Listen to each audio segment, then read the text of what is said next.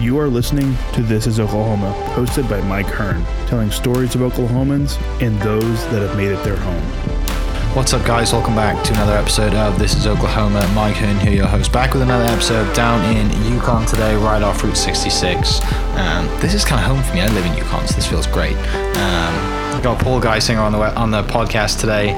Uh, you know, touch base through a mutual friend, Chase. Thanks for putting us together and making this happen. This is how the podcast episodes happen. It's usually from a referral and friends who have who know other friends who have amazing stories, and and things like this don't happen without those friends. So Right. shout out to Chase for that. And uh, we're gonna get into talking about Flying G jerky today. But Yeah. before we get into the jerky, Paul, tell me a little bit about your background, what you do, and how you how you get to Oklahoma. Okay, so uh, actually born and raised in Oklahoma, northwest Oklahoma. Uh, grew up farming and ranching, uh, just northwest of Seiling, a little town up there, just this side of Woodward. Um, and like I said, grew up farming my whole life. Towards the end of high school, we ended up selling the farm and opening a steakhouse, uh, Flying G Steakhouse. And family ran and operated that for 10 and a half years. And then before we sold that, and um, and you know, I put myself through college, joined the Army National Guard um, to do that, and uh, spent nine years in the Army. Uh, that helped pay for college and gave me a whole lot of good experiences. And then um, after my first deployment, I finished my last semester of college at uh, Northwestern Oklahoma State, and then moved down here to Oklahoma City. Uh, went to work for Chesapeake, and I worked in oil and gas for close to 15 years. Yeah. Um, and towards the end of that tenure is when I kind of got my jerky going. Yeah. So, um, you know, uh, and found Stan here, and and he's he helped me out, and we got it going. Yeah, yeah. For everyone listening, we're in uh, Stan's Smokehouse, right? Yes. Off Route 66. Yeah, yeah, yeah. Um, and before we go any further, I know everyone listening is going to say the same thing. Thank you for your service for this country. You obviously, it sounds weird, probably coming from a U- guy from the UK. Hey, no. um, but obviously, there's everyone listening is not from the UK, um, and you know I've been here long enough to realize that you guys do it right. The military is awesome out here, and and you get a lot of support from from the public, which I love to see because back home they don't get as much support as they deserve. Um, so first of all, thanks for that. Um, grow up, family has a. for you, first of all, you grew up on a farm ranching. Um, you know, it's not easy work, right? Mm-hmm. No. Ag, ag never stops. No, my my uh, my dad used to say that we worked eight days a week. Mm-hmm. Yeah. Because like we we hardly took a break. It was work before the sun sun came up and work after the sun was down. Yeah, I'm sure You they know. were happy to. Well, I guess it depends, right? So they might have been happy to get rid of it and start a steakhouse. Sometimes they, just know- at that time of life, I assume. Yeah, I, and and I I won't really get into that uh, why we sold it, but um, just it needed to happen. Yeah. Um, and we never knew it, but it was my dad's lifelong goal to open a steakhouse. The man hardly ever knew how to cook. But you knew Seriously. how to grill. I mean, he if he could fry an egg, he was doing good. Um, we share the but- same cooking he- cooking skills. but it was it was always his it, it was always his dream to open a steakhouse. And and so we sold the farm. We are like okay. And he actually i mean i helped teach him a little bit how to cook my mom a lot. And then and then he picked up the rest of it on his own and he became a really good cook. And uh, and so yeah we we had that steakhouse. It was it, it was good people from all around loved it Right. yeah So all people over. listening who are from that part of town or have been through that part of town know Flying G Steak. yes they do Yeah. So is it still there today? no Okay. the, the building is but uh, we sold it sold on. Okay. yeah Yeah. Dad, basically, Dad was tired of being married to that because you're you're married to a Oh, yeah, restaurant, yeah. and and he just wanted to do something different, and so we sold it, and he went and did something different. Yeah. So so growing up, you know, you're you're ranching and then you're in the restaurant helping out and then you think, okay, I'm gonna go to university, but to put myself through university, I'm gonna join the Army National Guard. Mm-hmm. Um, why? What was that experience like? Was there like a defining moment that that kind of made that decision for you? You know, my my parents raised me to like know the value of a, a hard day's work, right? And so. Um, I, I went to Northwestern on some scholarships and ended up getting some more scholarships, but that didn't take care of all of it. You know, I wasn't I wasn't the perfect A student that got academic scholarships, you know, left and right. Um, and so plus my parents, you know, they they couldn't help me a whole lot um, because they needed to take care of you know everything at home. And so I, I had no problem, you know, working a job. Sometimes I had two jobs uh, while going to school, and that that was stu- that was taking care of the bills, but Mm-hmm. kind of eking by. And and I'd given it some thought. I'd thought about joining full time army, and then you know one of my friends, he was a recruiter's aide, and he said, "Hey, why don't you just join the guard? You know, drill is right here in Alva." Um, it'll take care of your student loans. It will, you know, you'll have a tuition waiver. You'll have this. You'll have that, and it'll make life a lot easier. And so, um, my my dad was he was ex-military. He was an army uh, infantry officer, and I ended up going to the infantry as well. Um, so he wasn't totally against it. My mom, however, was.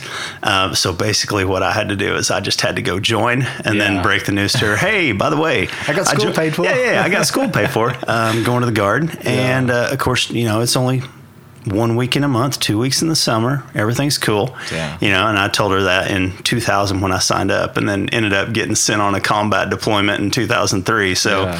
she was like, just one week in a month, two weeks in the summer, huh? Yeah.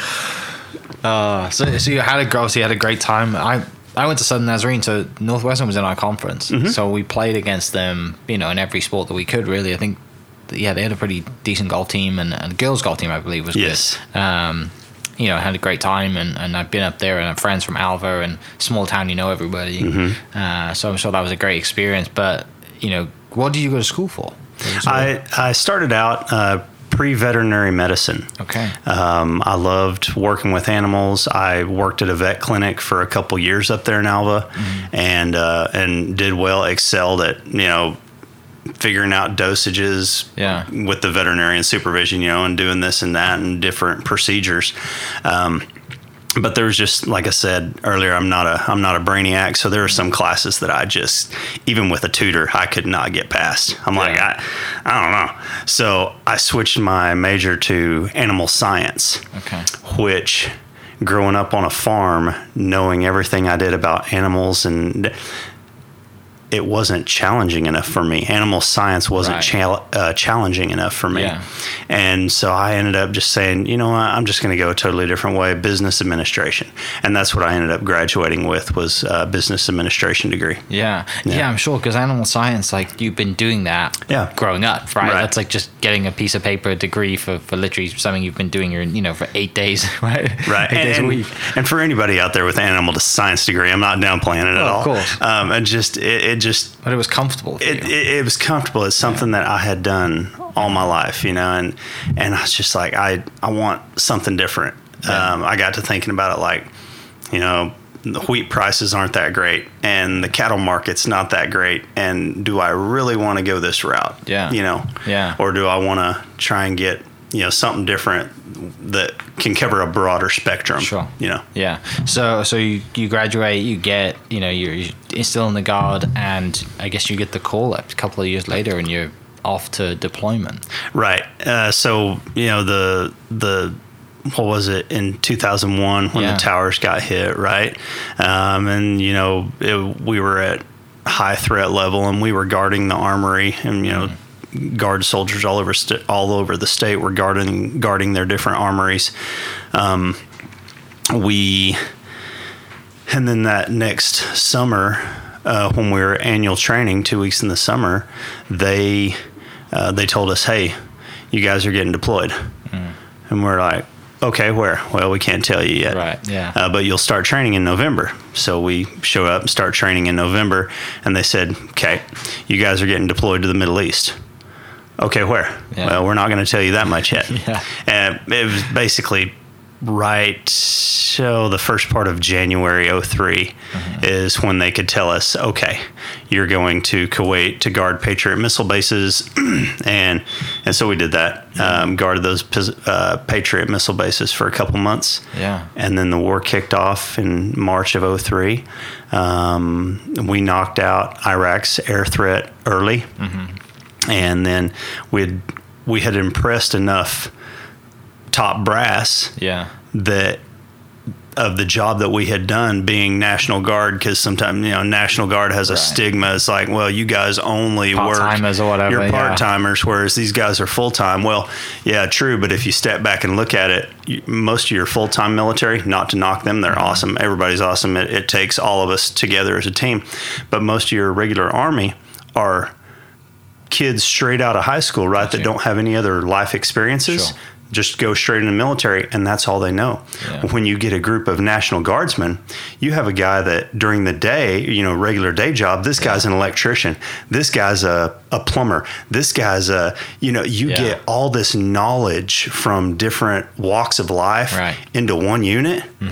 That unit's dangerous. Yeah. You know, and so um, we had impressed enough top brass. They were like, hey, we have two different missions for you now. You can stay here and jump in Humvee gun trucks every day and escort trucks up into Iraq and back, and up into Iraq and back, just burning up that Yeah. blacktop, right? Or we have an infantry mission for you right now, just northwest of Baghdad. It's a hot zone. They don't have any infantry protection. They're getting mortared every night. Yeah. They need some boots up there to stomp on some necks, so to speak Yeah. you know and so we we are like yes that's what we've been trained for that's what we're going to do and so we went up just northwest of baghdad and for 50 days solid until our orders Yeah. ran out it was patrols numerous times a day and a raid about every other night Wow. just getting after it How old are you at this point? i was 23 Wow, that's yeah. I mean, you sign up for that reason, right? Like you sign in the guard, and you're like, okay, that initially, uh, you know, again, school paid for, cool, but you know that there's an element of like, okay, this could happen, Right, right? it and could then, like I happen, said, yeah. the towers get hit, and you think, okay, there's a sign- there's a big Right. possibility that we are going somewhere. Mm-hmm. And I'm sure at a, at a young, you know, you're a young man, and you're like, you know what, like, why not? Let's go, like, get me over there, right? Um, and you know you you're you know you're, you're in Kuwait and you're doing a great job and and then it really kicks off right Mm-hmm. and then you get sent into time to go let's strap up You know, Yeah. I don't want to be escorting people up the highway Right. which I'm sure wasn't easy either No, no, because you're having to you're having to watch out for IEDs. Yeah. you know. Yeah. and um, and that's like that's I think that that'd be the worst part of it. Yeah. You know, seeing your enemy, being able to fight your enemy is one thing. Right. Driving along the road, not knowing that two thousand pounds of explosives Yeah. is sitting right under where you're going to drive Tucked over, and the there's nothing you can do about it. Yeah Nothing you can do about it. did you have like girlfriend at this time any family I did not just Okay. you know just my family. Yeah. uh, but I had no I had no girlfriend, no no, prospect. other right, at that time right, yeah right, right. probably for the best right? Probably. yeah Yeah. So I mean, you you fifty days, you just you're on high alert, and every day is you know you get through one day and we'll get through the next, and just keep going until Mm-hmm. that that mission's over. Right. That must have been like one of the probably best and worst life experiences, right? Yeah, it was it was it was hair raising. It was you know it was an adrenaline rush, and and then especially you know when you would when you would hear gunfire breaking out here and there, or hear an explosion here and there, and but uh, you know one like people ask me, you know, were you scared? And I was like, I was. It, it seems like all that went away when I fir- heard the first bullet whiz past my head Yeah.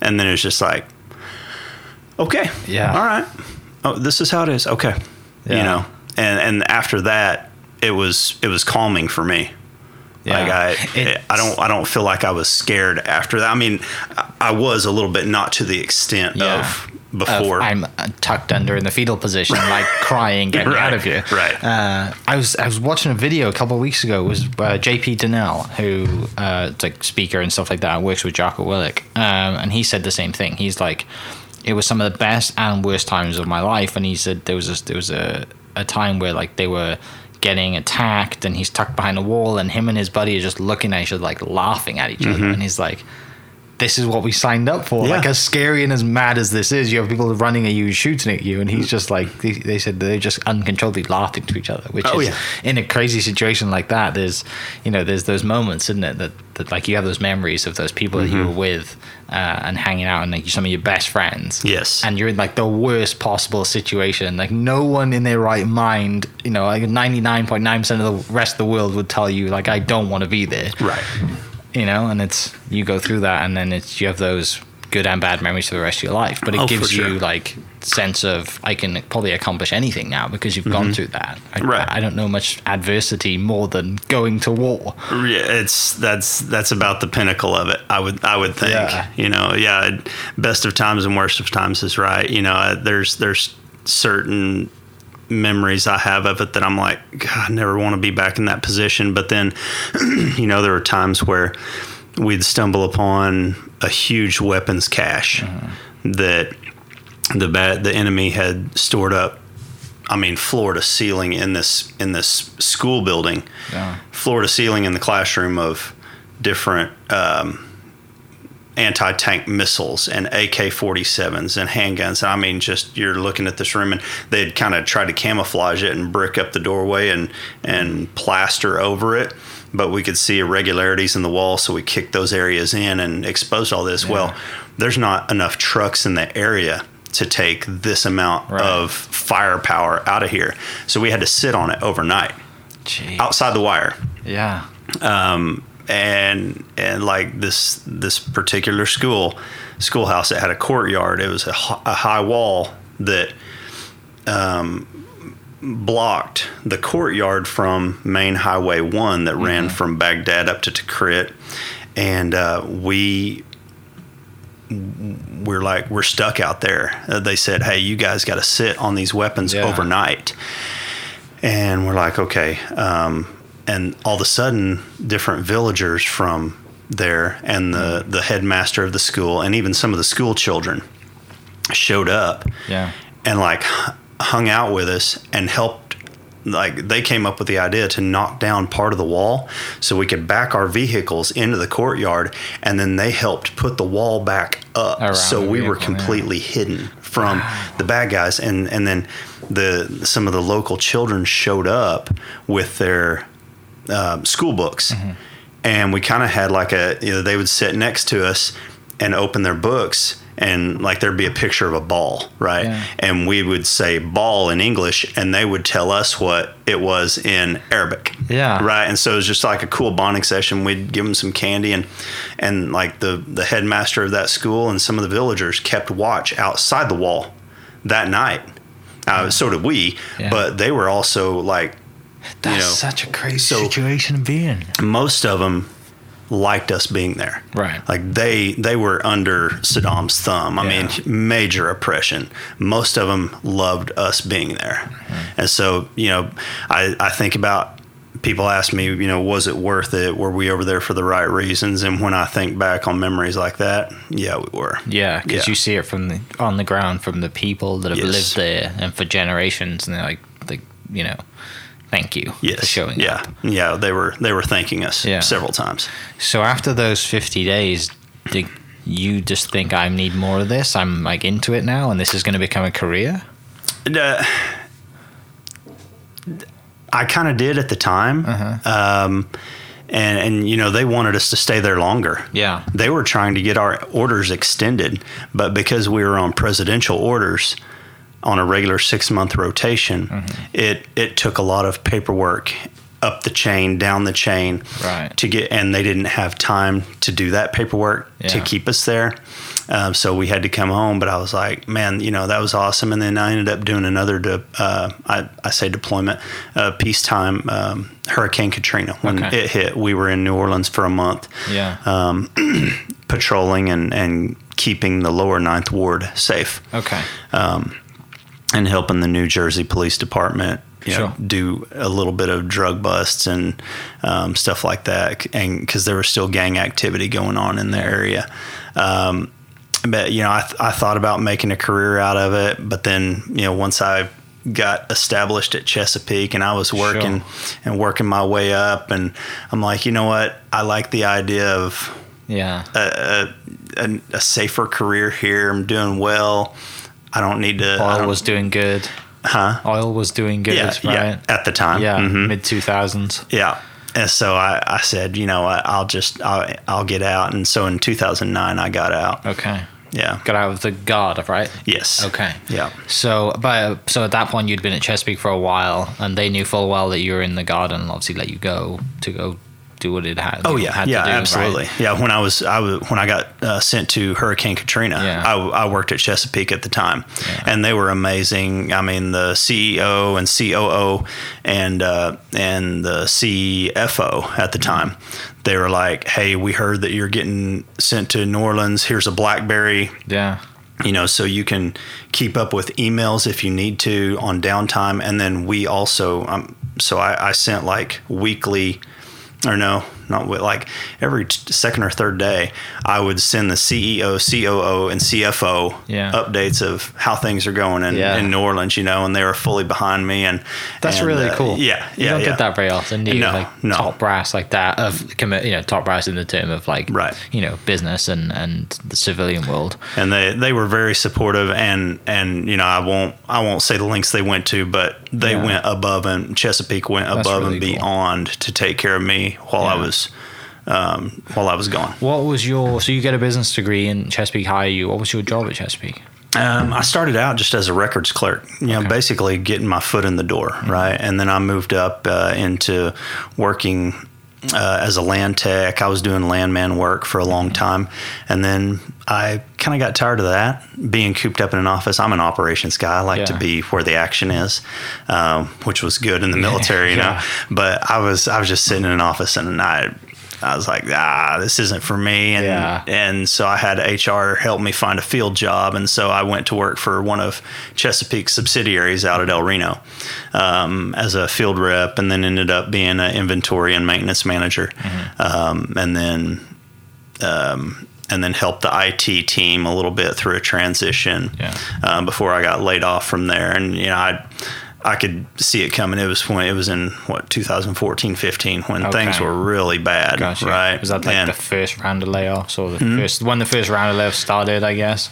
Yeah, in like 14. yeah. And I think there were, I don't know, five or six rounds of layoffs before it finally Mm. Yeah. got got me. And I, you know, I was like, no hard feelings. I, I get it. You know, it's it's tough right now. And and so I went off and did something else for a while and ended up coming back into oil and gas for a little bit. And then- Yeah.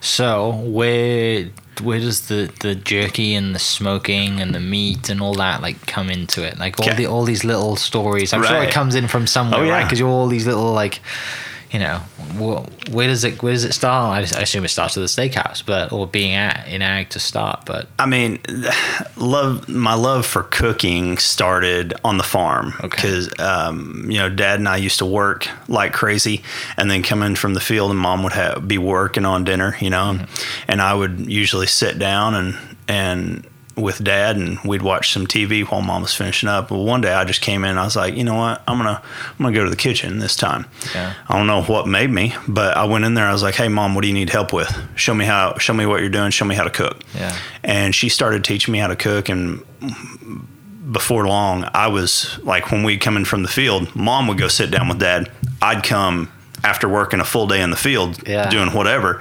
I'd come cook dinner yeah, and and then that carried over into the steakhouse. I was like, anytime Dad needed me to cook, I'm like, okay, cool, you know, because I I'd had plenty of experience cooking steaks and you name it, so I enjoyed that. Um, so where the jerky comes in, I was working. Um, I was back in the oil field as kind of a field landman for a soil farming company, and and uh, sitting in the pickup all day, I was starting to gain weight back. Yeah. Right? I, I, I was getting up to about 265. And I had tried different things. I'd tried working out. Um, I'd tried Herbalife. I'd tried all these different things. Yeah. Nothing was really working. And I, I just, my heaviest I'd ever weighed was 270. And I told my wife, I'm like, I'm getting too close to that. I'm miserable. I I've got like to find something. I don't Yeah. like this. And she said, Well, I've just, I, I just heard about keto okay, right? And she said, I was looking it up and here, look at this list of 50 snacks that you can have on keto. This is too much fat for me, but this is right up your alley. Like you love all this stuff. And I looked at it and I immediately did my research, took off on it the next day, and in four months dropped 50 pounds. that's crazy, isn't it? And yeah. just, I went from 265 to 215 yeah, and, in four months and felt great. And in that time, I love beef jerky. you are hard pressed to find a jerky on the market out there that is sugar free and also tastes good. Yeah. Um, and I so I wanted I, I wanted some jerky, but everything that I looked at, I'm like, that has sugar, that has sugar, that has sugar. And because of my love of cooking and my knowledge of spices, I was like, I'll just make it myself. I'd saved up a couple Cabela's gift cards. I went to Cabela's and bought my dehydrator Yeah. and played around with some different spices. Um, and I don't know, I probably changed my recipe four or five times before it was like, oh wow, Nailed you know, it. I think Yeah. I've got something here. And then when I would come home from work, and you know, I'd take a small baggie with me. I'd have the big baggie up in the cabinet, Mm-hmm. and I'd come home from working and pack my stuff for the next day. And like, there's quite a bit less in the big baggie. I'm like, hon, what, where, what happened to my jerky? Yeah, the girls and I were in it like all day. I was like, that good? She said, yeah. So I started letting neighbors and friends try it. You know, Yeah. they'd come over or I'd go somewhere and take a baggie with me. And they'd say, hey, we're getting ready to take a ski trip here in two weeks. Will you make us a one gallon baggie? Yeah. It's like, oh, okay. Sure, You know, yeah. they said, name your price. And so I kind of figured out so I can make a little bit. And I was like, how's this sound? Sounds great. Actually, we'll pay you more than that. And I was Right. like, well, you know, This jerky's not cheap. no, it's not. As a snack, it's not cheap. Right, Yeah. right. And and people people don't totally understand it, but I've I've explained it well to people, Yeah. and they're like, "Oh, okay, we get it now." So, um, things went on like that for a while, where I would I would make a batch, I'd take the trays out of the dehydrator, run them through the dishwasher, pull them out, and put more meat that had been marinating in there, and it was going again, right? Yeah. And after a couple months of that, I told my wife, I'm like, hey, this is in late 17, late 2017. I said, I'd, I want to do a little research, see if I can find a co-packer that, you know, while I can keep my job and they can make it for me Yeah. and see if I have something here, you know? And she said, okay, do your research. And so I called around some people that I knew and they, one guy ended up directing me to, to Stan and said, hey, uh, and I called him up and we sat here in this room and talked and he's like, yeah, I, I think, I think we can do something here and, and figured out how much it was going to be and told my wife, I was like, hey, here's how much I need to take from savings. And Yeah. she said, all right, let's do it Yeah. and so we we took off started making it and so that's that's how it came to be is i was just eating low carb high protein and fat Yeah. um, and and needed needed a sugar free jerky so i just started Yeah. making it and it it gained popularity That's I love that, isn't it? Because it's come from a serious need, isn't it? I love products Right. that come from a serious need, but it's something that you just kind of stumbled upon because you were unhappy, you were overweight, and you needed to lose weight, and then you're mm-hmm. like, you know, hey, I love jerky. That's and then you're, you're you know going to every gas station while you're driving around that state in the middle of nowhere or whatever, and they all have terrible jerky in them, right? They all the you know, the national chain stuff, or I know, but none of it's got no sugar in it. right it's it's hard to find there are some out there and i'd i'd found one or two but i just didn't like the flavor Yeah. it did didn't taste good to me Yeah. So so you sit with Stan at probably at this table that we're at now, um, you know, and, and, and you do the deal and, and you know, take the money from savings and, and it's off to the races then. Yeah. Uh, we we started working through the test test batches because I had a little dehydrator at home. He has a much bigger dehydrator here uh, that also uses natural smoke.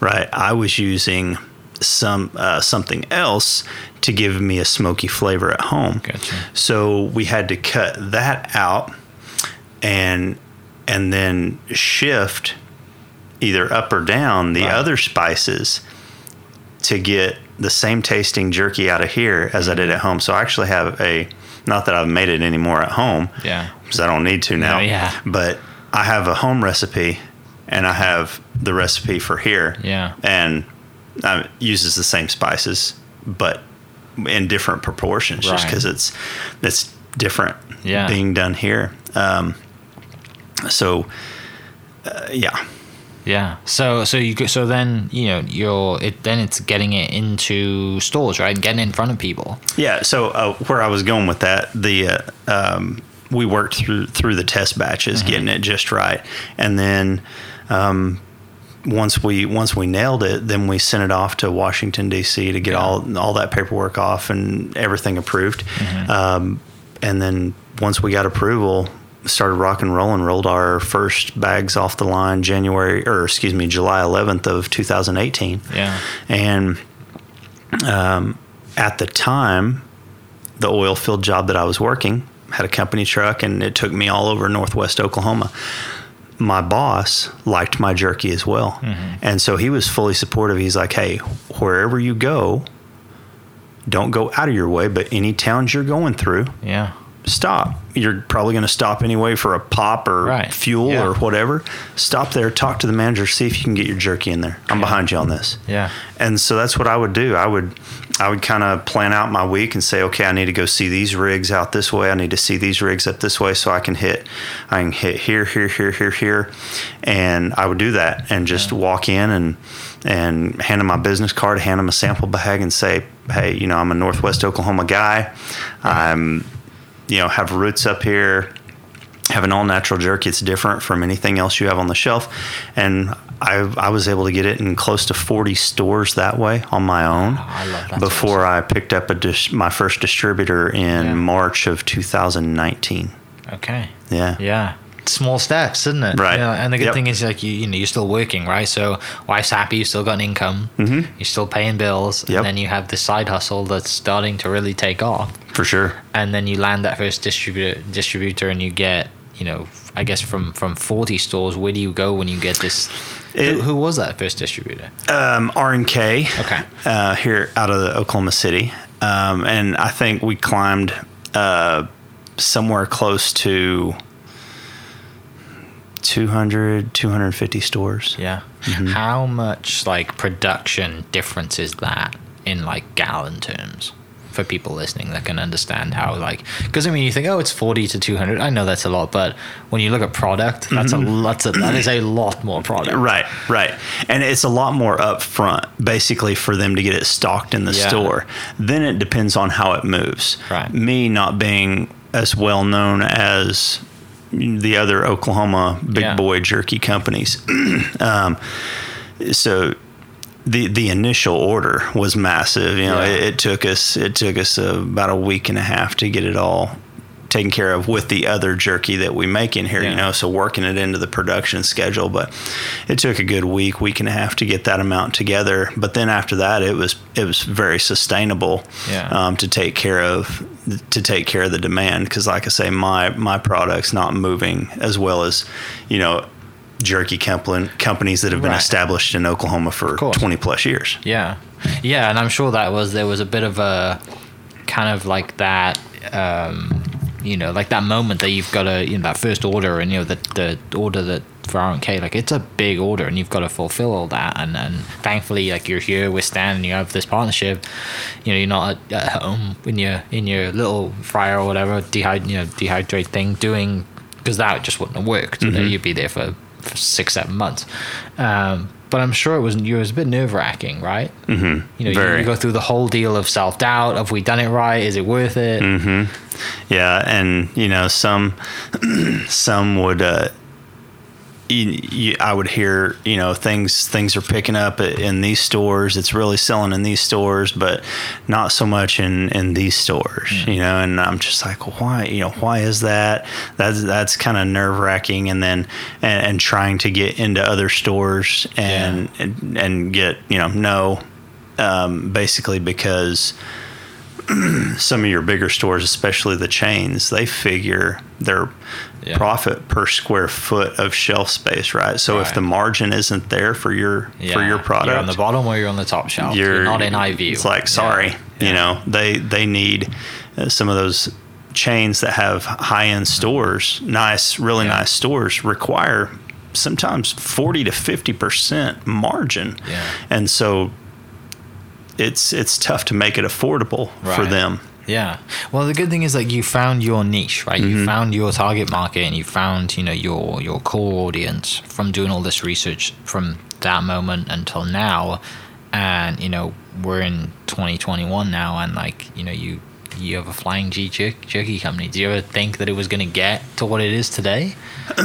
I I knew that it could. Yeah. Uh, just didn't know how long it would would take. Mm-hmm. Um, eh, certain aspects, I was like, you know, I should be able to really blow this up quick. That's not the case. Not the Uh-huh. case at all. You know, uh, one thing that I've uh, done, being a people person and loving to talk to people, uh, I work a lot of shows, and so like the Fin and Feather Fall Festival in Eastern Oklahoma.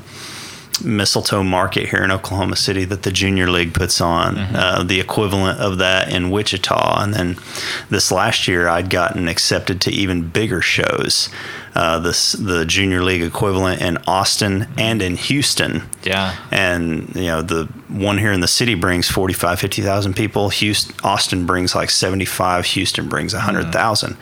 And then another big show that we got accepted to was uh, and and it, it, we knew it was a long shot. Uh, we got invited to the Dallas uh, or the World Food Championships in Dallas, uh, October of 2019. Yeah. Met somebody there that had like was from Utah, had some amazing jams, jellies, and he said, "Man, you should try and get in Chip and Joanna Gaines' show in Waco, Texas, Spring at the Silos. You know, they're at Magnolia. It's hard to get in, Yeah. but you should try because you got a really good product." So we're like, "Why not? Let's go for it." Yeah. and we applied and we were overwhelmed from from what we hear from the people that work there the management like overwhelmingly we were accepted. Like Yeah. because when we showed up they're like oh we are glad you guys made it. How much jerky did you bring? And i opened the back of the expedition. It's just packed. Like nobody rode with me. Yeah. it's packed in the front seat and it's nothing but boxes up against the back seat all the way back with my little booth set up you know? Sure. and uh, they're like, "Oh, you'll you'll sell out of every bit of that," you know. And then that was we got set up that afternoon, and that evening is when really the the president had to address the nation for the first time. Yeah. and you know, people here in Oklahoma probably remember watching the Thunder game, and they're Yeah. like, Boop, "No, Yeah. everybody, Everyone players, home." back to your." Locker rooms, everybody go home. Yeah. That was that day and Magnolia had to send out a an email that night saying, and and I got a text message from Magnolia saying, Yeah. please check your email. They they had to cancel Spring at the Silos. Um, they could still have their kind of celebration, celebration, celebration, what they call it, there on on the premises because they own that. Yeah. But we were set up in this tent row out on the street. Well, the city Ah, of Waco on the pulled the street. street permits Yeah. and all the vendors had to leave. Oh. Thankfully, I was able to find another place to set up. Yeah. Um, just two miles north. Uh, the guy, I, guy just called me out of the blue and he's like, "Hey, I heard this got canceled. I was looking through the list of vendors. I've got to have you over here at my place. I saved a spot for you."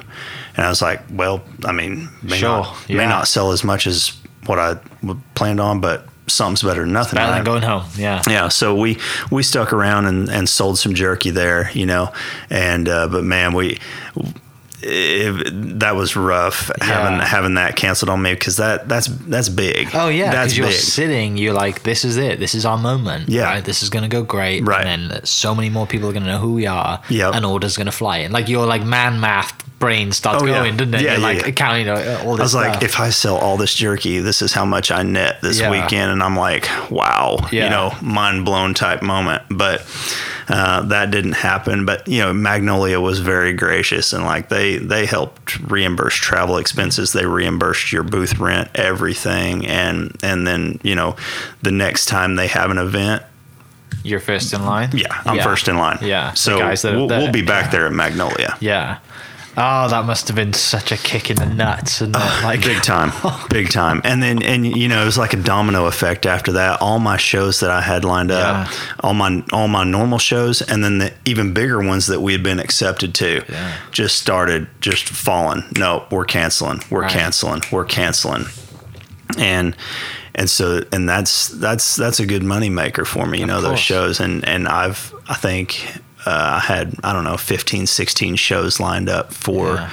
uh, 2020 and i ended up doing two Yeah. So you've obviously the previous when you were when you were knocking on doors at stores and going in, you, you were still working. Are you still working for that company? And if not, when did you leave that company? No, um, not. Uh, I worked for them up until September of 2019. Okay. Um, So you've basically had one full year roughly without the, well, I guess a half a year of I had a little. pre-COVID, September to March, I guess. Right, right, right. Um, you know, I'd, I'd I'd had the jerky going for a little over a year when I got laid off from that oil and gas, and that was literally like my boss came in and he, I mean, he was visibly upset, and he's like, Paul, he said, I I can't afford to lose you. But I can't afford to keep, keep you. yeah. I've got to try and keep the doors open. And I was like, hey, no sweat, you know, no hard feelings. Yeah. Business is business. I get it, you know. And and so that was literally that he told me that on a Tuesday. That Thursday I was leaving for my first fall show Yeah. over in uh, at Lake Tenkiller Fin and Feather Fall Festival. And so I was like, I told my wife, I said, I'm just going to concentrate on my fall shows, work Yeah. all of them. I'm going to try and find shows for the weekends that I have open. Mm-hmm. Try and work a, a show every weekend all through the fall Yeah.